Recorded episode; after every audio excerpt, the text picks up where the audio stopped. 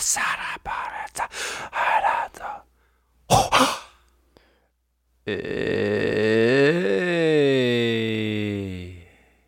라사라라 라산판탄 가난 가라.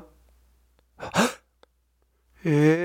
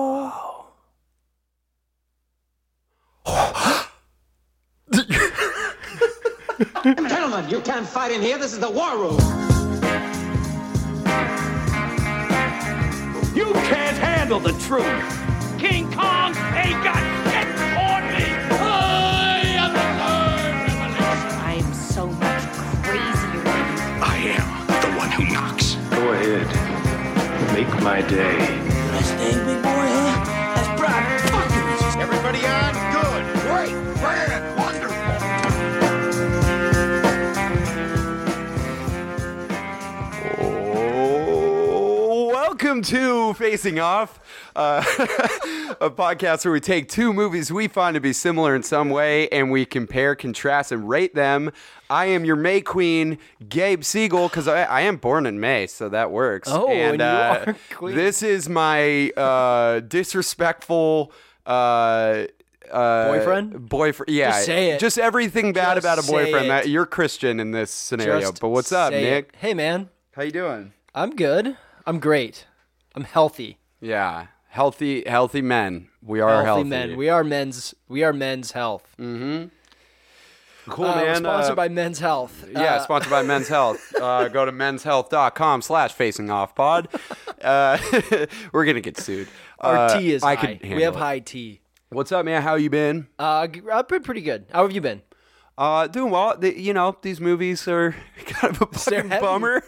Uh, but uh, yeah. Oh, last week I'm not going to tell you this story again because I already did. But I got scammed at work pretty hard. It was very elaborate. Scams, work scams are very elaborate, so everyone should be careful of that. It involved an Do email. not buy uh, gift, cards. cards, and Yeah. then send picture send pictures of the gift card to other people. Yeah, luckily that didn't. I didn't end up getting to that step, but I almost lost like six hundred dollars in a matter of like Yeah. an hour. Don't Uh, do that.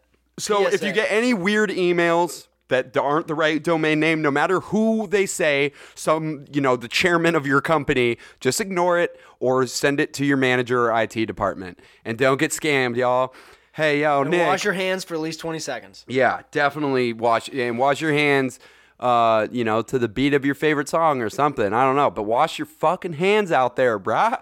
Bruh. Yeah, Uh, Nick. Uh, what we're are our gonna two movies? yeah, our two movies are gonna be uh, Midsommar.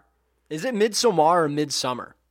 We should probably establish that right now. I'm gonna say Midsommar. I'm gonna say Midsummer for the All rest of this. Well, you ain't Swedish, dude.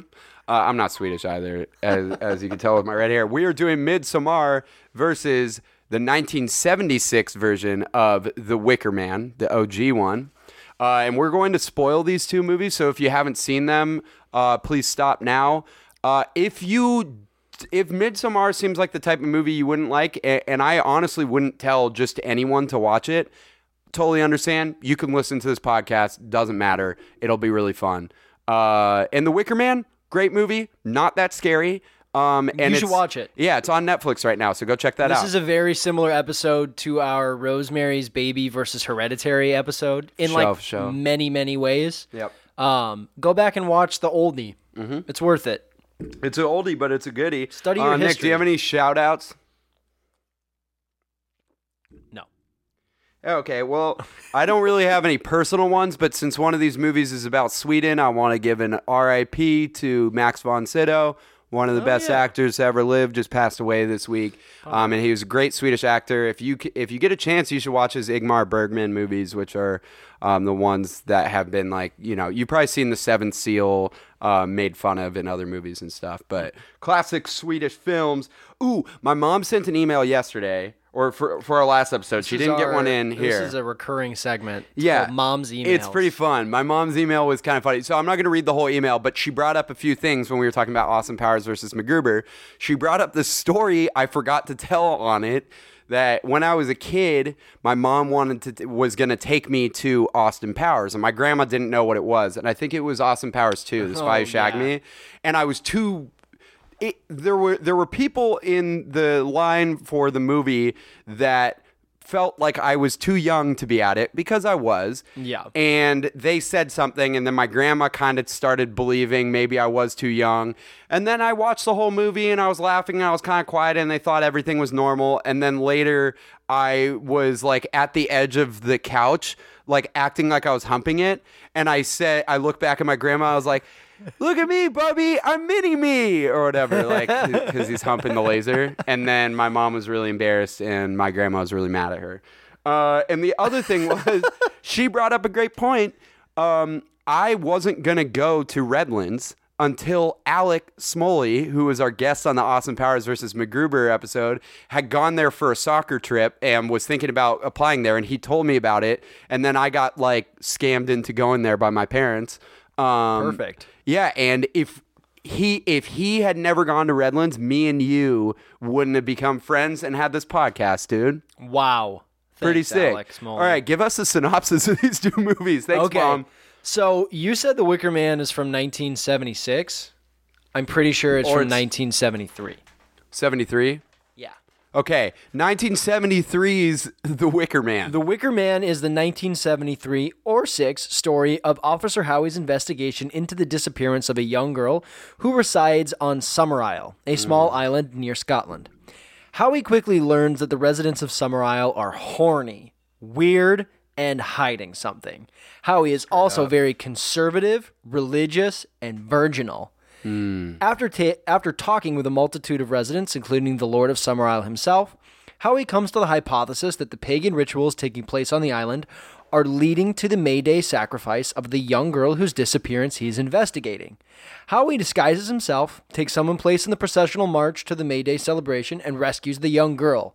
She leads Howie away from the townsfolk to safety, except for she doesn't do that, and she's totally in on it, and Howie's hunch is wrong. Womp womp. To make their crops grow, they need a virginal man. Howie's lack of boning really ends up boning him in the end, as he's sacrificed to the pagan gods by burning alive inside a giant wicker statue of a man, as the townsfolk offer him up to return a bountiful harvest in the fall, and they just harmonize so sickly. That's right, y'all. So if you haven't had sex, go do that. And if you don't know how to harmonize, go to Summer Isle. Those people harmonize like crazy. Or listen to me and Nick because we harmonize we as well. harmonize like like like no other. All right. Uh Midsummer, summer, midsummer is a uh, more recent story of pagan sacrifice. Our main character is Danny, whose younger sister commits an insane murder suicide at the beginning of the film.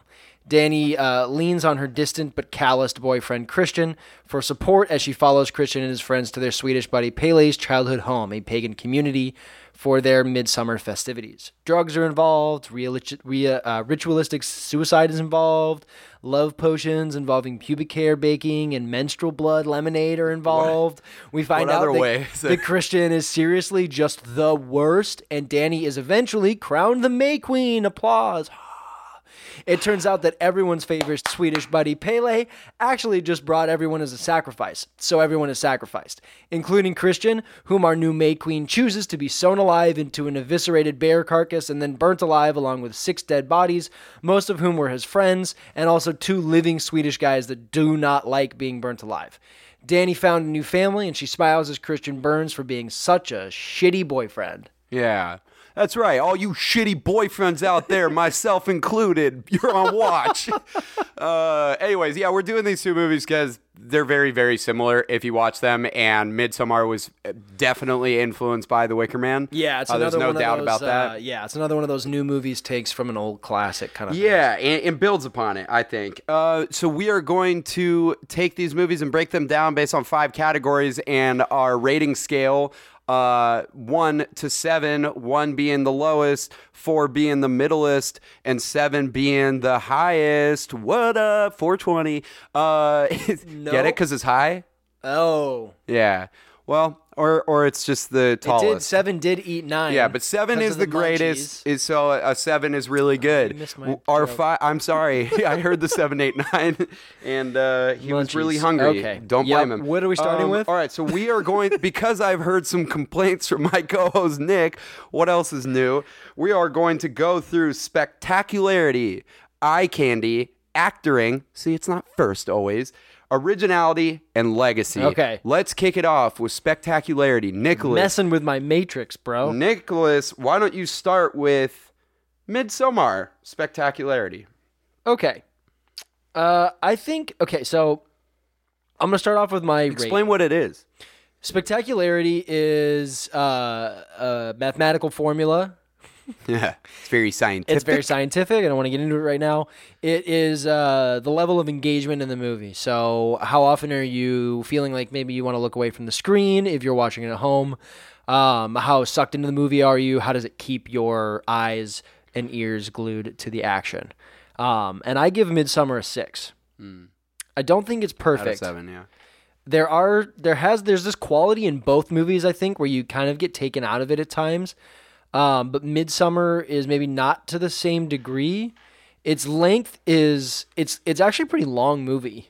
Yeah, I watched the Um, director's cut, so it's- that was like two hours and forty-five minutes. Oh, really? The 'Cause regular it's one's like- like two hours and twenty. It's two twelve or something like Yeah. that. It's a little less than two hours and It twenty. is pretty long. I mean, it's not like super long. Yeah, but the execution is pretty much flawless, where you don't really feel how long it is.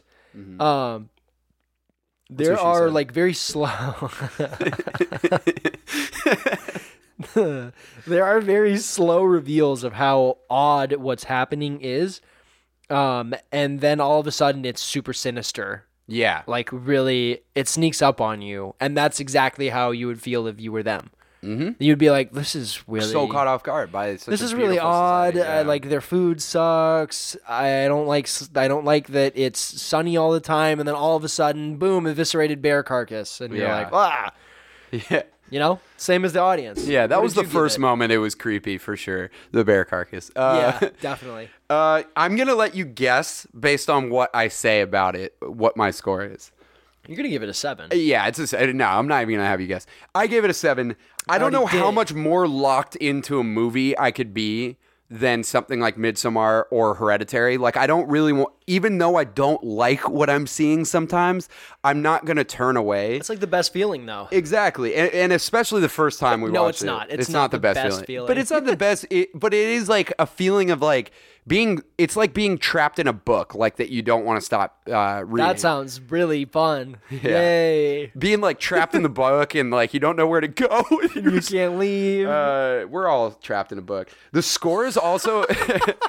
The score is also like incredibly eerie, and I love Yes, the that. score is fantastic. I mean, this is it, it keeps your heart racing at every moment, um, despite it being. Uh, I already, I already said that. Um, he knows how to hook you immediately too into a movie, and especially this one. Like you Ari start Aster? out, yeah, Ari Aster. Yeah. Um, you start at the writer and director of this and Hereditary.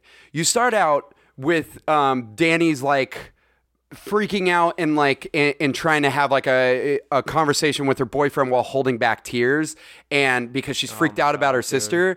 And then you get all this like character development right at the beginning about these two people and it, and it's really good. And then all of a sudden like maybe like 10 minutes in it goes bang she calls and she's like ah!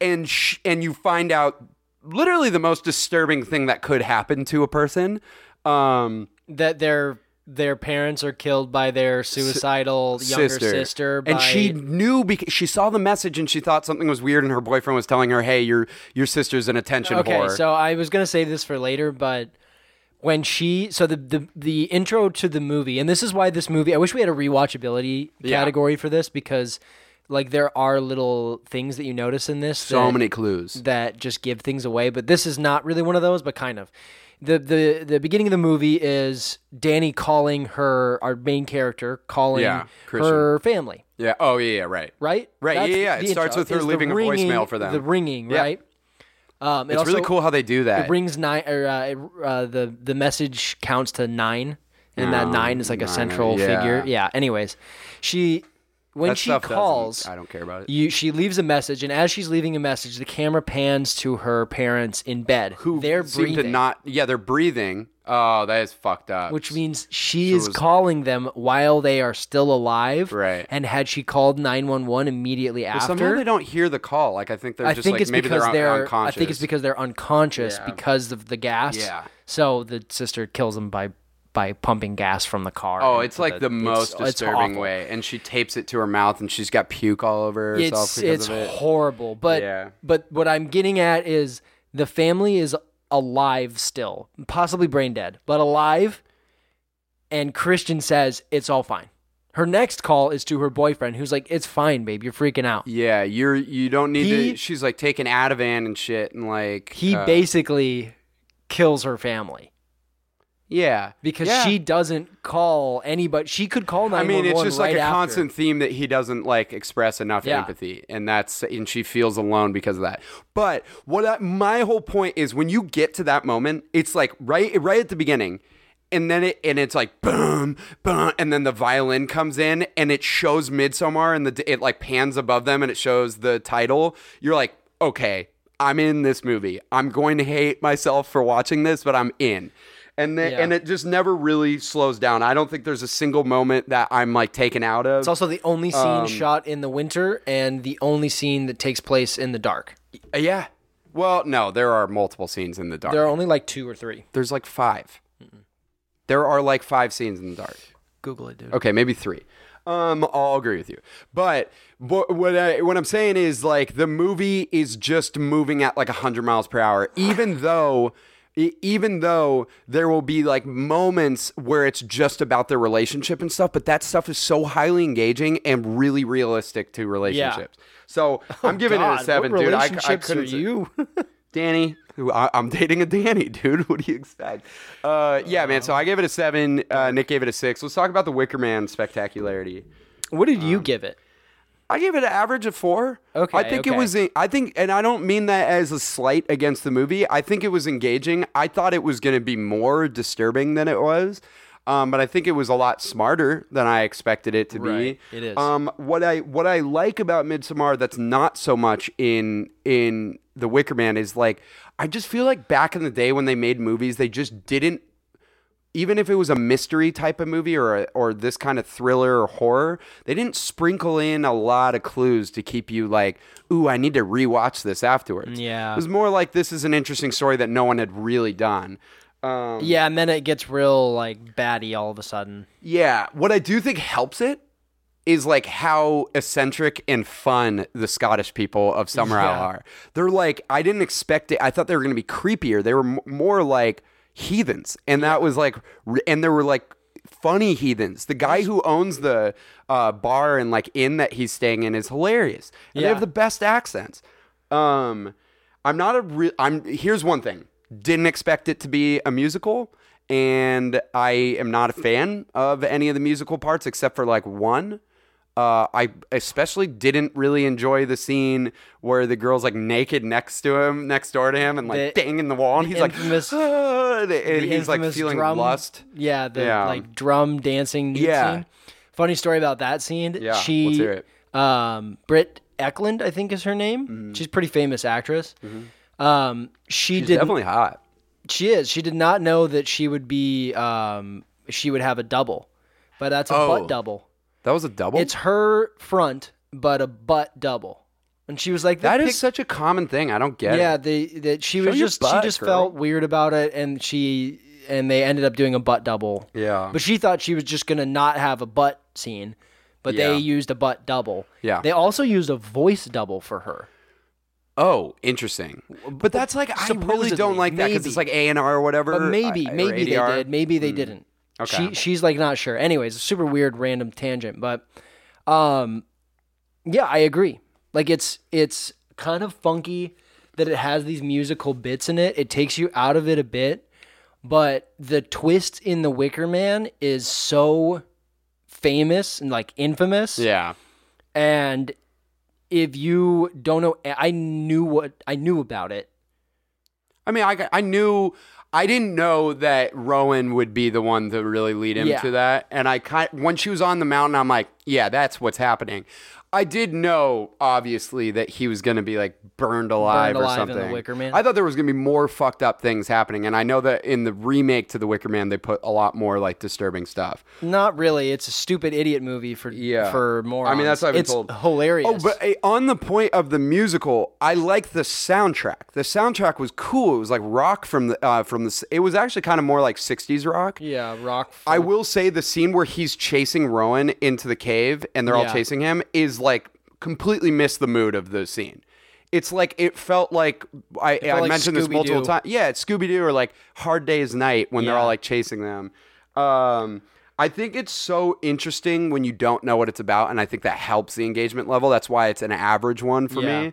Uh, I, d- I will say the only time my heart raced is when they're doing the chop, chop, and you go in between Oh the swords God, or whatever. yeah. And I was like, dude, I don't like this. This is this, the, like a Russian roulette that's not by chance. I really It's like the about- school y- yard scene or like the school scene too. Oh, me too. of I. I thought that was incredible. like I just think that it's um it's really good. I, I gave it a five, but I had it written down as a four before.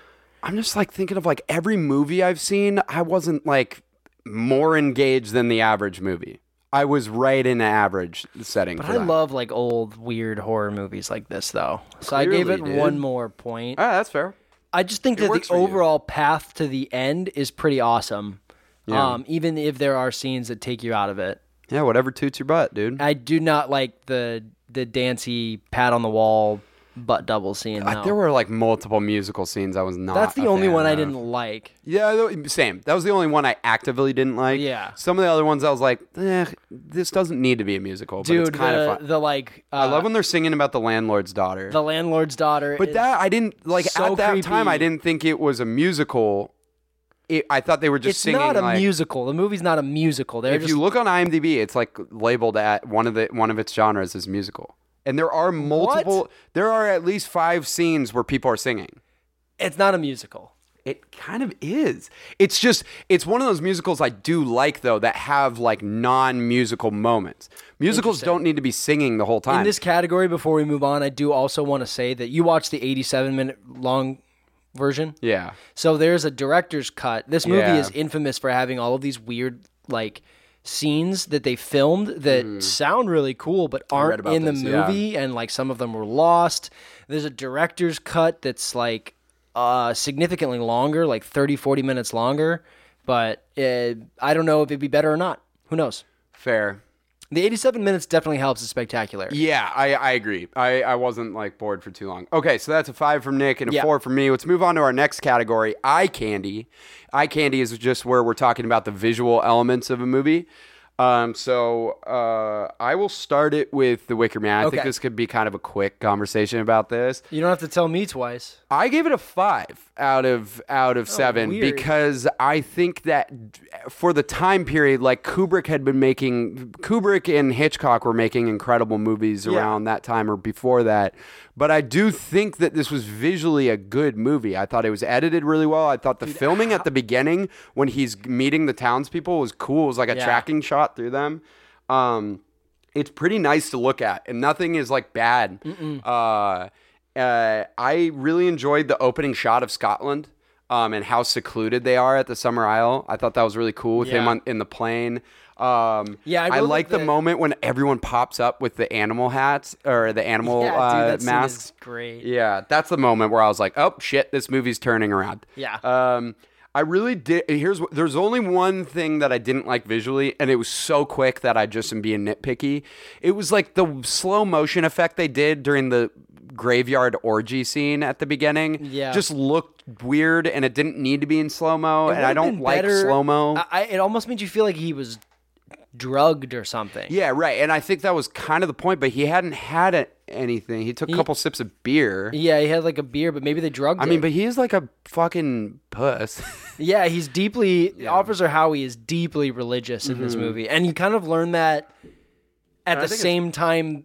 Like you learn that at a great time. You don't know he is, and then all of a sudden, in that tavern, in the the the I guess it's a tavern, the inn that Yeah. he stays at, you're like, he oh. announces it. He's like, "Nope, I'm set- stopping this all." I'm Yes. like, yeah, he's pretty good in that.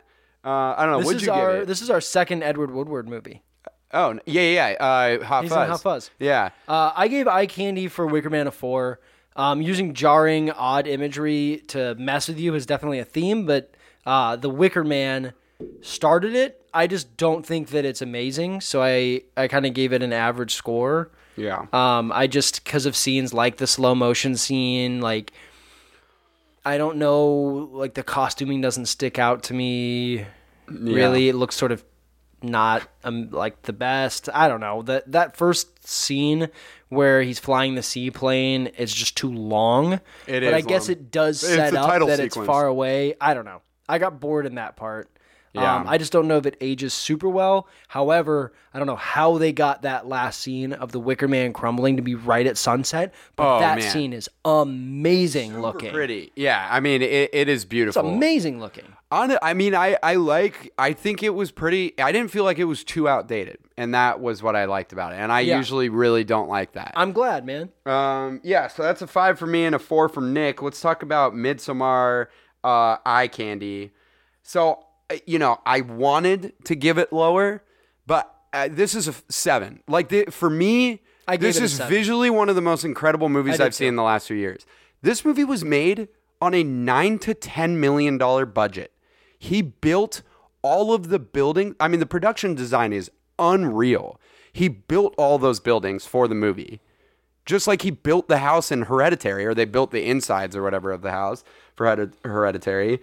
I think um, That's so the crazy. camera work in Hereditary is really cool how it moves through the house, but this is like him messing around with shots that have probably when he was in film school were probably swimming through his head and i think there's a lot of really really um, uh, creative shots that i had never seen before um, hi- the guy the cinematographer for him powell uh, pogar pogorzelski I think is going to be like if if I could pronounce his name, I think this guy's going to be huge. Like this is going to be one of the greatest cinematographers because he's starting out Not if no one can great. pronounce his name. Yeah, that, that's what I'm saying. If we can figure it out, I say uh, in the director's cut, even those scenes, a lot of times the director's cut, a lot of the scenes that are pulled out of it of movies end up not being as good because they weren't really like edited as well, or I, I don't know. I've just felt that way. I think there were some really, there's like a really cool part when they're driving into the, uh, when they're driving away from the airport or whatever there's a longer scene with them talking in the car and it's panning back and Oh, forth in the windshield and it's really cool uh, Dang, I should have watched that. Yeah the way that he films and represent the way that he does the family death scene when you when it reveals the firefighters going in is incredible like it is it's haunting and that's the big so thing about this disturbing. movie is there's so many images that i wish i didn't see but they're so beautifully made Yeah. that they're going to stick in my head. Uh, the upside down shot going into the village and then it inverts or whatever when you see where they're going, like the Hallen Hall or whatever. Oh, yeah. It's everything is inverted and then they like flip it. There's the shot of her crying, getting up from talking to Pelle in the apartment and walking into the bathroom and then it's it goes above the bathroom and she's in the airplane bathroom. That editing Oh, is that just is like insane. unbelievable um the, all the stuff he did with I so I've never done psychedelics, but I've been told by people that have and saw this movie that it's very very accurate to what it feels and looks like. And I think that he was very visually creative with the effects that he was using with it. You know, the trees are breathing and moving in the background and waving. When you look, when she's in her Mayflower suit, I mean, the costuming is great, but um, when she's in the Mayflower suit, the flower on top of her head is pulsating. Some people, if you look at their their outfits, some of the flowers are spinning on them. Like you just like, there's so much to see. Um, yeah, I, I there's one one last thing. I really really like how he films the scene where they fight when she finds out that he might be going to Sweden and they come back from the party and they film him seated, seated down in the mirror with her and so you're seeing him through the mirror and she's standing there. It's just an incredible shot. And it like shows the distant like the distance between them. And it's like you if there were any words in that scene i would know exactly what Right. it's supposed to mean There's no context before you would know what's going on in their Right. relationship He's just a master. Ari Aster is a master of of symbolism. Yeah. and you said pretty much everything I would say, but I love me some symbolism. Yeah. And uh, he sprinkles them through. aside from you know Midsommar is visually stunning but the costuming like you said i think it's a very underrated part of this movie because he uses costuming in a very symbolic sense. Like i don't know I, like it, it, everything has to be intentional but um Dani Fl- florence pugh's costumes in this are they have to be intentionally drab. Yeah. And i th- they're like very similar to the kinds of things that the the people wear the whole time. They're sort of more loose fitting like yeah. like this certain type of linen that looks similar to what they're wearing. Oh wow. I never even thought about that. Um, and I don't know if they become what she wears becomes more light as things like lighter in color as things go on, but she does start to wear what other people are wearing. She also starts to become more flower like as things go on. She starts to she has visions of turning into like plants when she's high on psychedelics. Yeah. And those visions become more intense as she becomes more ingrained in the culture of this this uh those are great uh, points whatever it is, commune, I guess you'd call yeah it. Um, the other thing is that I just wanted to talk about for costuming for Eye Candy because you talked about everything else is that somehow he makes normal clothes seem super weird by the end of this movie. yeah i Like, don't know there was a like- scene where where when everyone else is pretty much I think it's because everyone that wears normal clothes kind of dies as the movie goes along and then all of a sudden you're just left with Christian and he's the only one wearing a shirt and jeans. right And he looks slowly they all He looks so part of it. weird. yeah he does There's this scene where I was like, why does he look so weird? He just looks he also wears like the biggest collars Yeah, he does. Yeah. He just is like such a tool. Yeah he does God, he's the worst. Dude. like an artful tool but yeah, I also gave it a seven. I honestly think it should have been up for cinematography. And this year was cr- this was like one of the better years of cinematography. A lot of greats, and Roger Deakins rightfully won. But I just this was incredible. Um, Yeah. it, it's visually stunning. And if you're disturbed by the movie, it's still worth it for how. And it, like you know, like Alec, my roommate, liked the movie, but like had a lot of problems with it, and he was really excited. But when CinemaSins did it, I don't care about CinemaSins, but I think regardless, the movie is visually incredible. Yeah. Uh, so double that's a seven from me and a seven from Nick. Double Let's move on to our next category, which is acting. Acting is where we talk about um, the performances uh, and how the actors performed, and then also whether the directors and writers gave them the tools that they needed to perform as well as possible. Uh, Nick, why don't you get started on uh, Midsommar since we're on that? Okay, Ari Aster is so good at getting women to scream in a way Dude, that he's- is disturbing. And it's like women is that, that? people aren't like people like Toni Collette before Hereditary, Yeah. but no one was like Toni Collette's one of the best actresses alive. And then you see Hereditary, and you're like, what? How did she have this in her Yeah, this whole and time? Florence and then Florence Pugh is incredible. 22 years old, and she's like, or 23 or something, and she is just She's half of Zach Braff. unbelievable. Yeah, fuck. Gross. Um, Yeah. uh, d- she is incredible. I don't think anyone is going to be winning an Oscar for this one. They didn't, but like you know my point. I mean, she was nominated for Little Women as supporting actress, and I thought this was the better performance of the year by her. I think she's really good, but I don't think she's amazing. I gave it a five overall Mm. because I don't think that anyone is fantastic, but that's not really the point of the movie. Yeah. Although no one is also also no one is bad. Yeah, so I think that's fair to give it slightly above. The boyfriend is so good at sucking. Though. He's he's really good actor, and I wasn't expecting. So I gave uh I gave it a six, and I actually think Florence Pugh's acting is unbelievable, and I think that she establishes it in the first scene where she is quietly crying on the phone while talking, at trying to act like she's not crying on the phone while trying to act normal and like trying to just she just wants to talk to Christian. And um, she's like crying and she's like, I, I know I'm not, you know, I, Yeah. it's fine. I, like, I just wanted to, and it's like so believably awkward in that way. And then there's just like her guttural, guttural crying is just like Oh, dude. unreal. It's, it's, so like I've never seen crying like that on screen and I don't at first I would be like wow would people actually do that and it's like that is when you are at the deepest level of your emotions you are letting her everything whole out family is pulled out from under her. and Yeah. she's already not happy. Oh, and I am, she does it later in the movie when she's like she's walking away and, and she has to like go to the side like after they go to the um the old people suicide scene and she like she's like holding it she- and then like starts doing it and it is it's crazy good. I she's like everything that she does with her boyfriend is really Yeah, the level of grief that she's able to convey is just A- like and just her frustration with him, Yeah. like just trying to get through to him he's the I thought Jack worst. Jack Reynor. I honestly didn't expect him to be that good in the movie, and when I rewatched it, I thought his performance was incredible. very subtly Um, it's the worst person. Yeah, exactly. He's not like a he's not like an openly abusive person. He's like uh, an emotionally abusive person. Yeah. Um, I thought Will Poulter, who Clay, uh, our, one of our past guests, uh, he fucking hates him and calls him eyebrows because he's got weird eyebrows. And he? I guess yeah, he does. He looks like Sid from Toy Story. he definitely looks like Sid from Toy Story.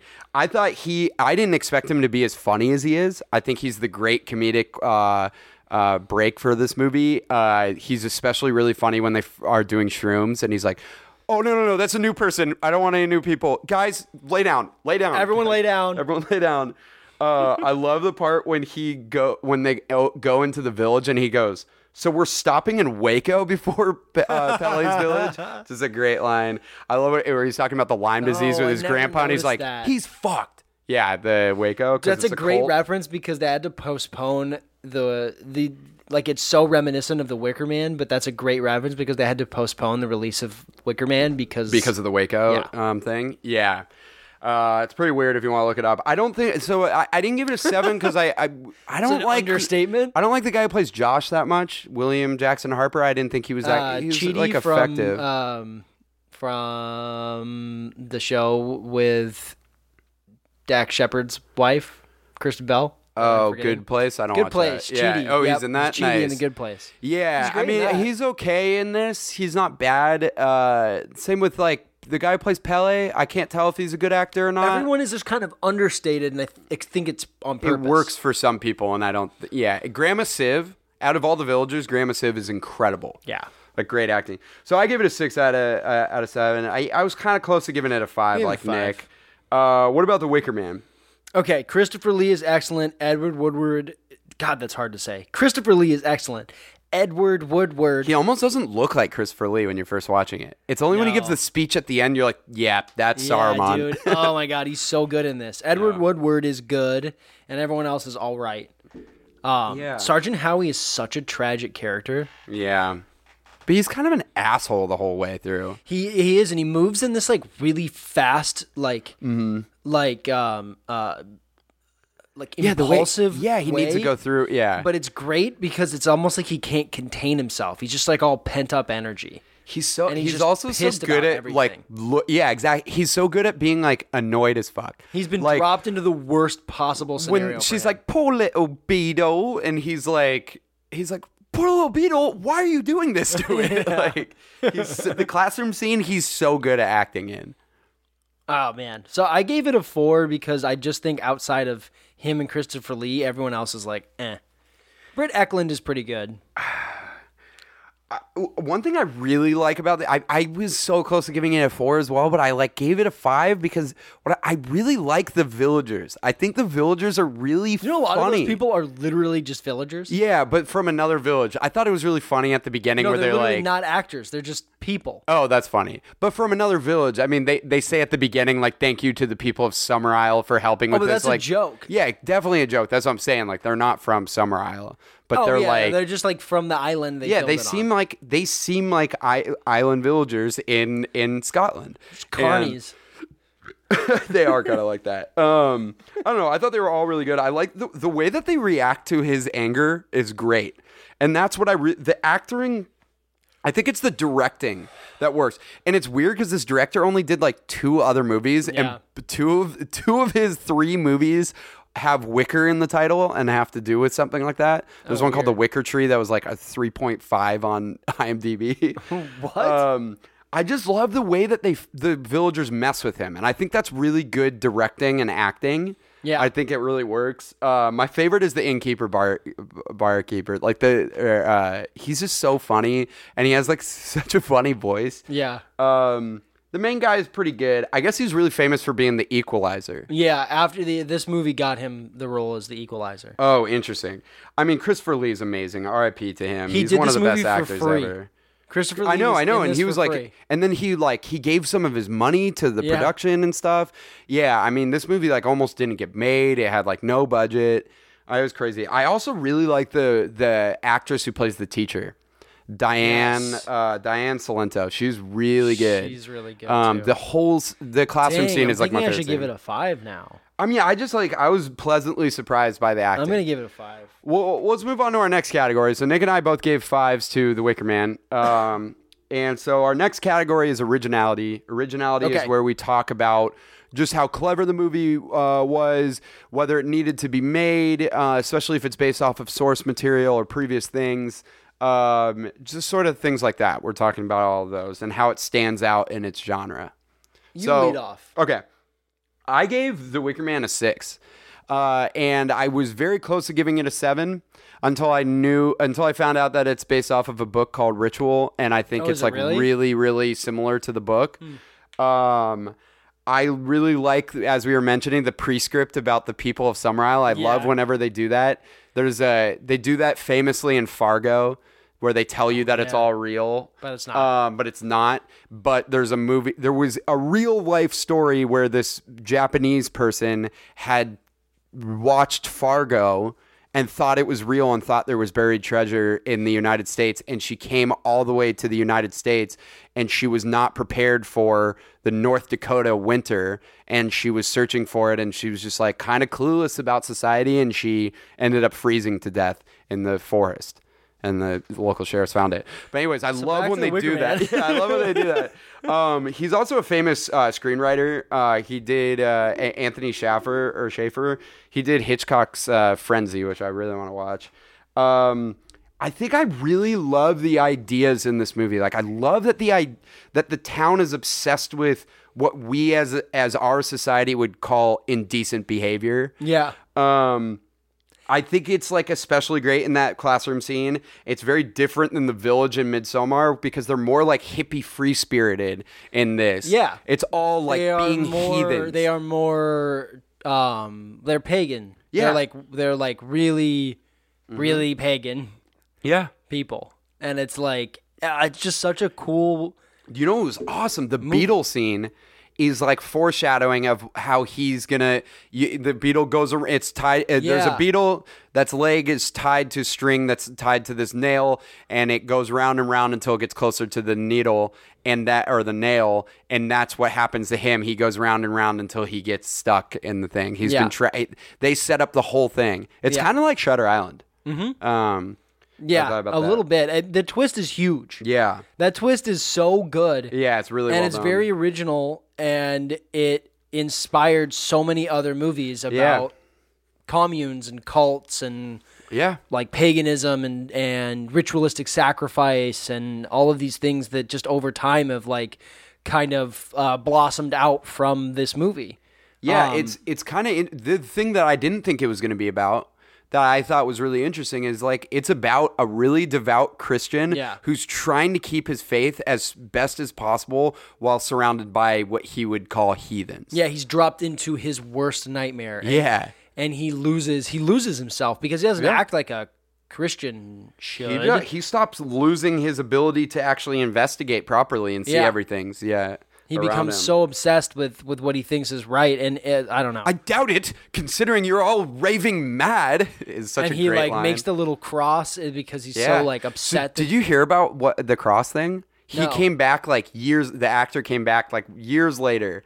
I think like ten years or something later to kind of like just see it because it was like an important thing for the people that made it, and he found that cross. Oh, that's yeah, crazy. it stayed intact. That's so cool. creepy. It's Yeah. like the movie is almost intentionally bland in some ways, Mm-hmm. but so weird, and then all the details really clear at the end in this twist, and it's just like it is. It's kind of like Shutter Island. I feel like it's also both of these movies are very similar to. Did you ever read the short story The Lottery when you were a kid? No. about the town people who every year they do a lottery and they choose one person um, to be stoned to death. The whole the whole town stones that person to death, like throws rocks at them until Yeah. they die for the good of their harvest to keep their harvest going. And both of these movies are about that. And I think everything is more or less like based off of that. It's a great story. the coolest the like the coolest part of this movie is where uh, Officer Howie to to the to Lord Summerisle is like you're next. Yeah. You're next. If this doesn't work, you're next. And Right. you could see it in Christopher Lee is so good at conveying this like So. I know I'm next, but I'm not gonna but you're but I'm right. Yeah. Well, he says they will prevail. He says he shouts something like they will not heal or something. Yeah. Like if they if they do choose him, doesn't matter because they will not. They know what they're supposed to do. Yeah. They will not fail. That's what he says. Yeah. Dude, the Ah. speech that he gives, and then the speech that uh, Howie gives. Christ. Yeah, it's so good. Uh, it's incredible. I wanted to uh, like maybe do that at the end, but I just couldn't uh, figure it out. That's, so, yeah. um, I gave it a six. What did you give it? I also gave it a six. Okay, And I also gave Midsommar a six. Nice. Okay. what did I Um, give? It should have been made, and it was made. It does an excellent job of taking the original Wicker Man and making the ideas uh, like more palpable, more original. Um, it takes this like female empowerment like breakup story and inserts it into the, the that like mold of having this commune and what it would be like if your whole family died, and then all you had was this calloused a hole, and then you found a community that valued things that all of a sudden were pretty appealing to you, and then you were like, you know what? I am the guy. May Queen. Yeah. Yeah, and she's kind of proud of it. Um, I agree. I think this is one of those rare movies that is clearly based on a lot of other things because he loves, you know, Yeah. that's why we did Hereditary versus Rosemary's Baby. He's very inspired by classic horror films. Yeah. But I think that Ari Aster is that rare breed of like screenwriter that can build upon it to a degree where you're like, you don't blame it for being based off of It something pays else. homage. It doesn't Yeah. steal. It, it it literally is just paying homage to this movie. To, Yeah, to Wicker Man. I mean, I gave it a six as well. I think that the way that he he lays out the whole movie with the mural at the beginning, he shows you the mural Yep. of what's going to happen, and then he has some kind. He kind of has this like commentary on what Earth was, where it's like it's completely. Uh, there's the the oh, and it shows the trees and everything, and then it's just like bam. Phone call and there's Oh, lights yeah. everywhere and there's everything and it's kind of like about how earth and how developments and technology have kind of like what they've done to our culture um uh, he just lays out clues left and right, and they're very cleverly written clues. Yeah. They're not to a point where you would really figure out the movie, but he's putting it in front of you. Yeah. Um, I remember reading about this like like right after I saw it the first time. I remember just nonstop for like uh, two weeks, just reading everything I could about it because I was like, this movie is so thought provoking and crazy. Um, I like the line I remember like afterwards. Pelle says to him in one in the first scene that you see Pelle and Christian and all those guys. He says. Don't forget about all the Swedish women you could be impregnating. And then he impregnates a Swedish woman. oh yeah. And then there's like I wrote that so the relationship aspects of the in the movie are really really thought out and well written. He kind of like throws in this relationship tale into this horror. Yeah. Um sort of horror. Uh, the scene where she has to, but what I was mentioning earlier, the scene where they come back from the party and he clearly was in the wrong for not telling her about Sweden. And then she's just trying to talk to him and he's like, I want to leave. And then she has to apologize to him to have him stay is heartbreaking and believable.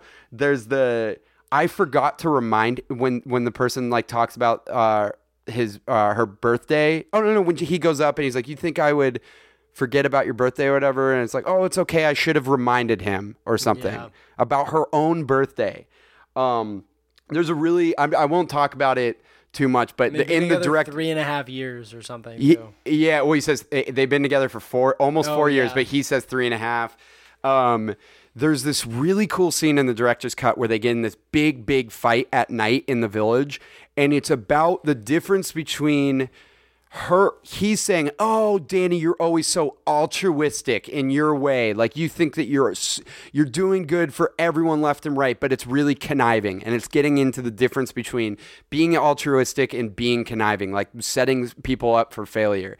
And that's what he always feels like is happening to him. That he's arguing about her giving him flowers or whatever when she randomly mm-hmm. gives him flowers. It's really good. I think then he he then he flips that whole thing and then it becomes this cathartic breakup movie. Like the most disturbing way they could have a breakup movie.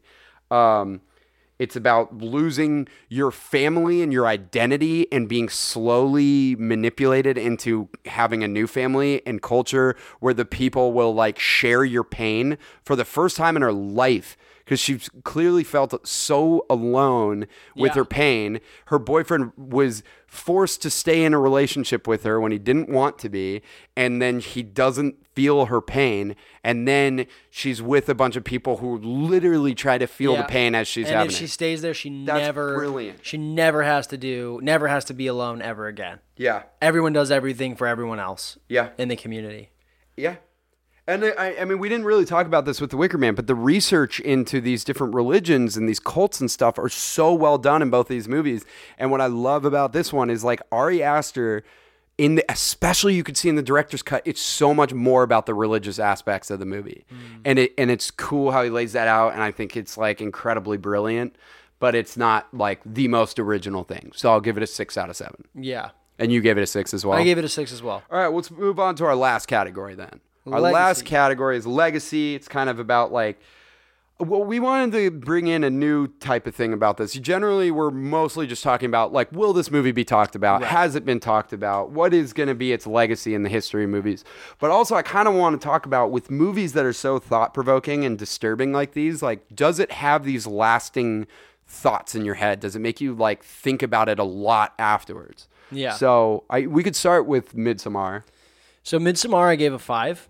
Okay. Midsommar, I gave a five because of the n- kind of new that new kind of take we're trying to, to have because Midsommar is such a new movie that Just came out last year. it's yeah. not doesn't have much of a legacy. Um, people don't like it that much. Only Yeah, it's not very popular. percent of audiences liked the movie. I don't blame them. I mean, I think a lot of people feel awful afterwards. Critics really liked it, Mm-hmm. kind of, K- sort of liked it, like eighty something ish on Rotten Tomatoes. But I mean, that's just one metric. Um, it just doesn't have too much of a legacy, but um, it makes you think about it afterwards. And I love rewatching the movie, even though it's awful.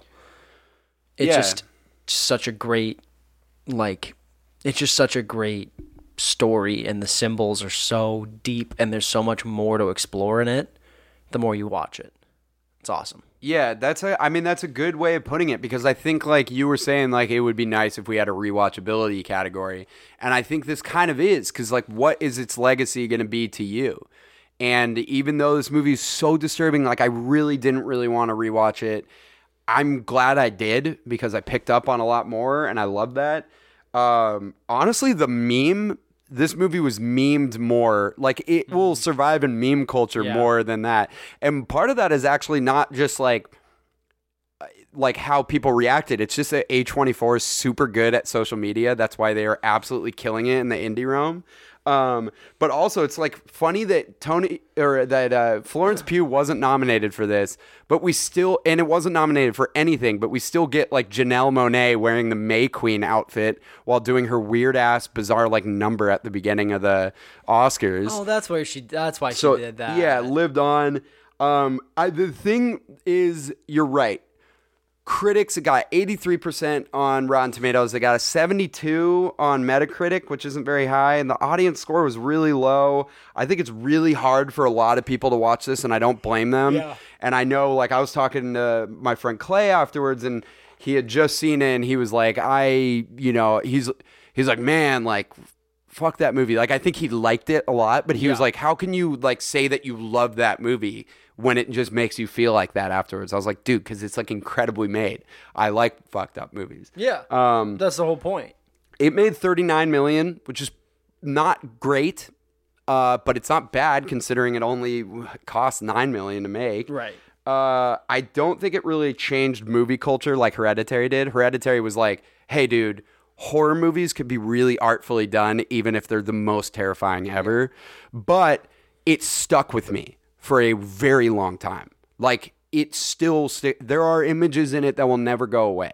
And there are, I'm stuck still thinking about, Nick and I had like a long conversation before this about what some of the scenes meant. Yeah. And no one really knows. And that's what's great about it. So I'm giving it a four. I'm going to be fair that it's like kind of in the middle because it's Yeah. brought down by There's how so much more objectively. You gave it a Yeah. four? Yeah. And I think in a few years it could be a six or could be a two. But I, for me, it is really powerful. And I'm, and, and I had like right when I came back, Alec and I had like a little bit of a discussion about it and kind of an argument because he f- felt like in the end it was more simple than he expected it to be. And for me, it was like, I couldn't stop thinking about certain aspects. Interesting. Especially the fact that it's just a hardcore breakup movie. Yeah. Uh, so I gave it a four. Nick gave it a five. Uh, what about the Wicker Man? For I gave Legacy? the Wicker Man a six because it Yeah. is. This is another Yeah, one of those straight up, episodes where we're comparing something that is derivative of something else, and Mm-hmm. Wicker Man is the der- derivator. The derivative. Derivit- Derivator. no, derivative. The derivation. Derivator. Yeah. Uh, it's just, it's just an iconic movie. Yeah. I mean, you're you, like the other movie that we're talking about pays homage to this movie, and it has the funniest remake, just the funniest. Yeah, I've never seen that. Thank God. You've It's tried to get me to watch it so multiple funny. times. Oh, the bees is all I know. About. Oh, the bees. so they kill Uh, him by putting a bee helmet on him. No, he lives. Oh. It's stupid. I mean, I think you're right. I think you're right. I mean, I, like the main thing is that it's super iconic. Yeah, and Um, I, I I had never seen it, but I knew a lot about it and Right. knew I would like it going into it, and I did like it more than I thought. Um, and there were scenes that stuck with me after, like the scene where where Officer Howie is like, "You're next. They're coming for you next. Right. If this doesn't work for me, you know they're gonna come for you." And then there's Christopher Lee. Just you can just see him where he's like, "I will not fail. "Yeah, Yeah. but he's like, he's right, but it won't fail." Yeah. I the okay, so I gave it a 6 as well. I think it's really famous and iconic. What what knocks it from being a 7 um for me is that I kind of had expected it to be more disturbing than it was. And I kind of expected the religious, like the pagan aspect of it to be more fleshed out. If some something needed to build on it, like Midsommar needed to build on it, I thought it would be that. I don't think, even though I know it's iconic, I don't think it's one of those necessary classic movies to watch. I disagree. I, yeah, for me, I just like I, I've seen a lot of classic movies, and I don't know if it stands out as one of the like best horrors. Or I mean, like I Psycho and Rosemary's Baby, and I think I enjoyed it a little more than Rosemary's Baby, but I think Rosemary's Baby is a better movie. Um, Psycho is incredible, and then like The Exorcist is great. Um, shout out Max von Sydow. Um, but it's really good. I, I just think it's I think that Midsommar built on it so well. Yeah. That I kind of want to knock it down a little bit, but I do think that the final the final like curse that Sergeant Howie shouts from the Wicker Man at all of them is like one of the most iconic scenes I've ever seen in a movie. Yeah. And it, that production design to build that Wicker Man and burn it is like amazing. And And, I think that will live at forever. sunset? Yeah, there's that image of um of uh Lord of Summerisle? Coo- yeah, or uh, Lord Summerisle with his hair up and his Yeah. hands in the sky, and you see the and you see him trapped in the background in the Wicker Man. I posted it and I and I said, uh, first I did the May flower, the May Queen, where she's like in the flower suit, Yeah. and I said this is gonna be my outfit for the episode tonight. And then I posted the Lord of the Summerisle, and I was like, this is what Nick's hairdo and outfit is gonna be. But in the background, I put our intern. Pointing, pointing at him as our intern in the Wicker Man. We don't have an intern. We're not that big. Not yet. Uh, not yet. So I gave it a six out of seven. Nick did as well. What's added up? Okay, my Oh. uh, my Midsommar is 29. Okay, great. and out my of thirty-five. Wicker Damn. Man is 25. 25. Wow, I actually kind of expected to be lower than you on the Wicker Man. I gave that a twenty-six out of thirty-five. Oh, okay. I think it's a really good movie. Uh, Midsommar, thirty out of thirty-five. Honestly, I'd give it. I was kind of surprised because I thought I would actually be around like uh, 32 or something, but I had to bring it down on certain things. Yeah. All right, let's go into our accolade section really quick. Uh, any accolades for these movies? You have a MVP? My MVP is Hmm. Pagan gods. yeah, Dude, pagan gods win in both of these, that's dude. true. Kind of. Pagan religious. Lord Summerisle really crushes this one though. Yeah, he's pretty sick. He really devises a great plan to get an old virgin on that island. yeah. That speaking of which, least valuable players. I got I got plenty. Mediocre boyfriends. Yes. Virgins. Bad. Devout Christians or people named Christian. Overzealous grad students. Overzealous grad students. Any planned trips to uh, Swedish Seaplanes. countryside? Seaplanes. Yeah, seaplanes lose out. here. But yeah, if you were if you were planning on going to Sweden, you probably wouldn't now. Okay, Yep. the and if you're planning to go to Scotland, you probably still would. islands, Yeah, you wouldn't go to the islands. especially not in a seaplane. Yeah, not in a seaplane. Those things don't work very well. I hate snakes. Indiana Jones using the seaplane. Uh, do you have like a favorite scene or a least favorite scene? Oh, the Wicker Man falling down in front of the sunset. Yeah, So I mean good. my favorite. I, my favorite scene is uh, the way that they do the May the maypole scene in uh, Midsommar is like incredible. Um, yeah, and the Yeah. worst scene is definitely the naked song Yeah. "Lust" thing. They should have played "Lust" by Kendrick Lamar over it. Uh, do you have any recommendations?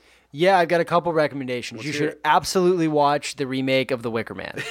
you need to watch the real Wicker I Man don't endorse first. You should 100% watch it because it is a massive train wreck and it's so funny. Or at the very least, just Google funniest scenes in Nicolas Cage's The Wicker Man and you'll just watch that clip. We're going to watch it when this is over and just laugh our fucking asses off. 'Cause is so funny. I don't want to do that. Oh my God, Uh, dude, I it's- will. Do you have any serious recommendations? Yes, I do. Um, I know what another you're gonna one, uh, The Nest on Oh, yeah. Netflix. I have not watched it yet, but I really want to. You should all watch it with me. We can watch it at the same time. That kind of reminds me of in Zoolander when he's like, they're asking Hansel who he's inspired by, and he's like, Sting.